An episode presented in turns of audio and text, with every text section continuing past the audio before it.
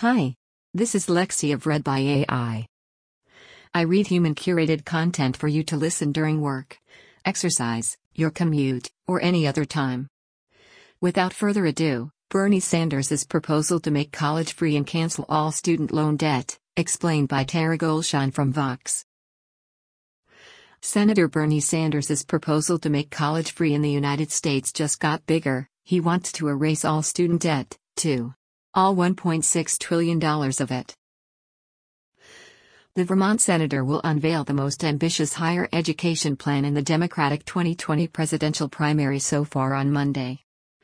The proposal would make two and four year public and tribal colleges and universities tuition free and debt free and erase the roughly $1.6 trillion in student loan debt currently owed in the U.S., paid for by a tax on Wall Street.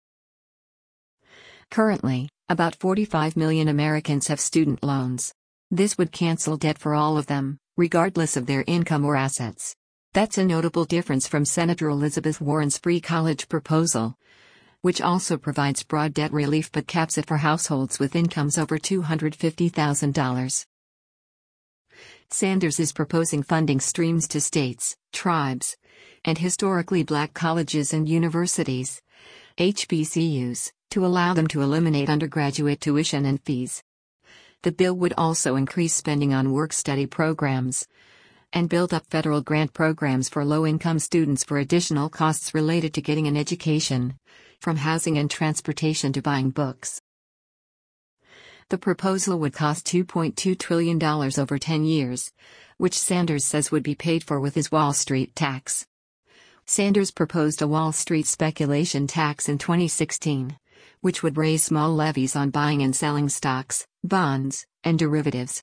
It's a proposal that many experts estimate could raise hundreds of billions of dollars annually. Sanders' office cited progressive economist Robert Pollin's projection that the tax would bring in $2.4 trillion in revenues over 10 years. Free college is one of Sanders' signature issues. He's called the prohibitive costs of higher education a national disgrace.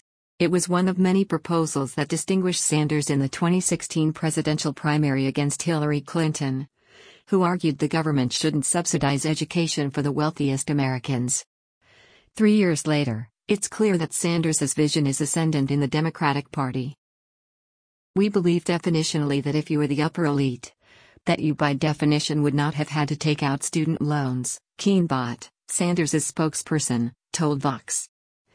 There is something to be said about simple, intelligible policies that build broad constituencies. Sanders' newest College for All Act, briefly explained. Here's how Sanders' College for All Act would work the federal government would give states and tribes at least $48 billion per year, through a 2 to 1 federal dollar match program. If states commit to eliminating tuitions and fees at public universities and colleges. To receive the federal funding, states and tribes would have to meet some requirements. Essentially, they'd have to show the Department of Education that they will maintain higher education and need based financial aid funding and rely less on adjunct faculty to teach classes. States and tribes would also have to show that they can cover the full cost of higher education for the poorest families, those who earn less than $25,000. For tribal colleges with at least 75% low income student enrollment, students eligible for the Pell Grant, the federal government would cover 95% of costs to eliminate tuition and fees. The federal funding has restrictions, it cannot go to administrators' salaries, any merit based financial aid, or non academic buildings, like shiny new football stadiums. While this is a universal program, students from any financial background would benefit from the elimination of tuition. The proposal specifically targets lower income students by increasing the federal Pell Grant program, tripling funding for the work study program, and creating a dollar for dollar federal match to states to eliminate additional costs related to going to college.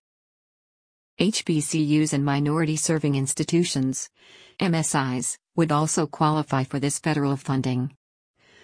Sanders' proposal allocates $1.3 billion per year to reduce tuition and fees at private nonprofit universities and colleges with at least 35% of students from low income households. Roughly 200 institutions would be eligible, Sanders' office said. The proposal also caps student loan interest rates to the same rate the federal government pays for its debt. All told, this bill, introduced with progressive reps Pramila Jayapal, DWE, and Ilhan Omar, DMN, is a more expansive version of Sanders's original 2016 free college proposal. What was originally a tuition free proposal with a provision for refinancing student loans has become a debt free and tuition free proposal. It's a clear departure from the free college plan that Hillary Clinton proposed and Sanders endorsed as the 2017 College for All Act. That bill would have eliminated tuition and fees for families making up to $125,000, conceding to Clinton's argument that the government shouldn't have to cover costs for families who can afford to send their kids to college. There are several Democratic candidates in the field right now who share those concerns, but Sanders is no longer heeding them. How Sanders's plan compares to other Democrats in the race. Sanders's 2016 campaign normalized free college in Democratic politics.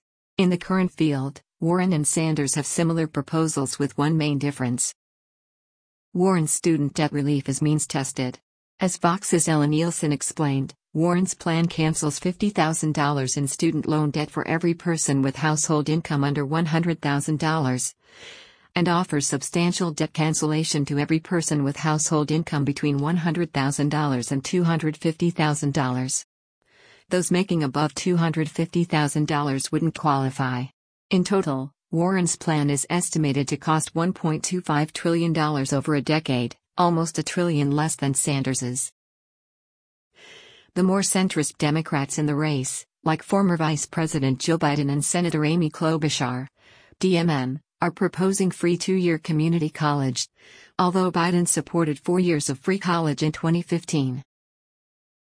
Senator Kirsten Gillibrand, DNY, has backed various proposals, including the more moderate Clinton Sanders plan that eliminates tuition and fees for families that make up to $125,000 a year. Meanwhile, other candidates also have put forward cost relief proposals. Representative Eric Swalwell, DCA, is proposing no interest federal student loans. South Bend Mayor Pete Buttigieg is backing debt and tuition free college for lower income families, and tuition free college for middle income families. The big question will states buy in? Because public colleges in the U.S. are run at the state level, Implementing a universal tuition and debt free college program requires the states to buy in. Sanders's proposal, like Warren's, requires states to enter a voluntary agreement with the federal government. As Nilsen writes, if states don't want to take the money, their universities are left out of the equation.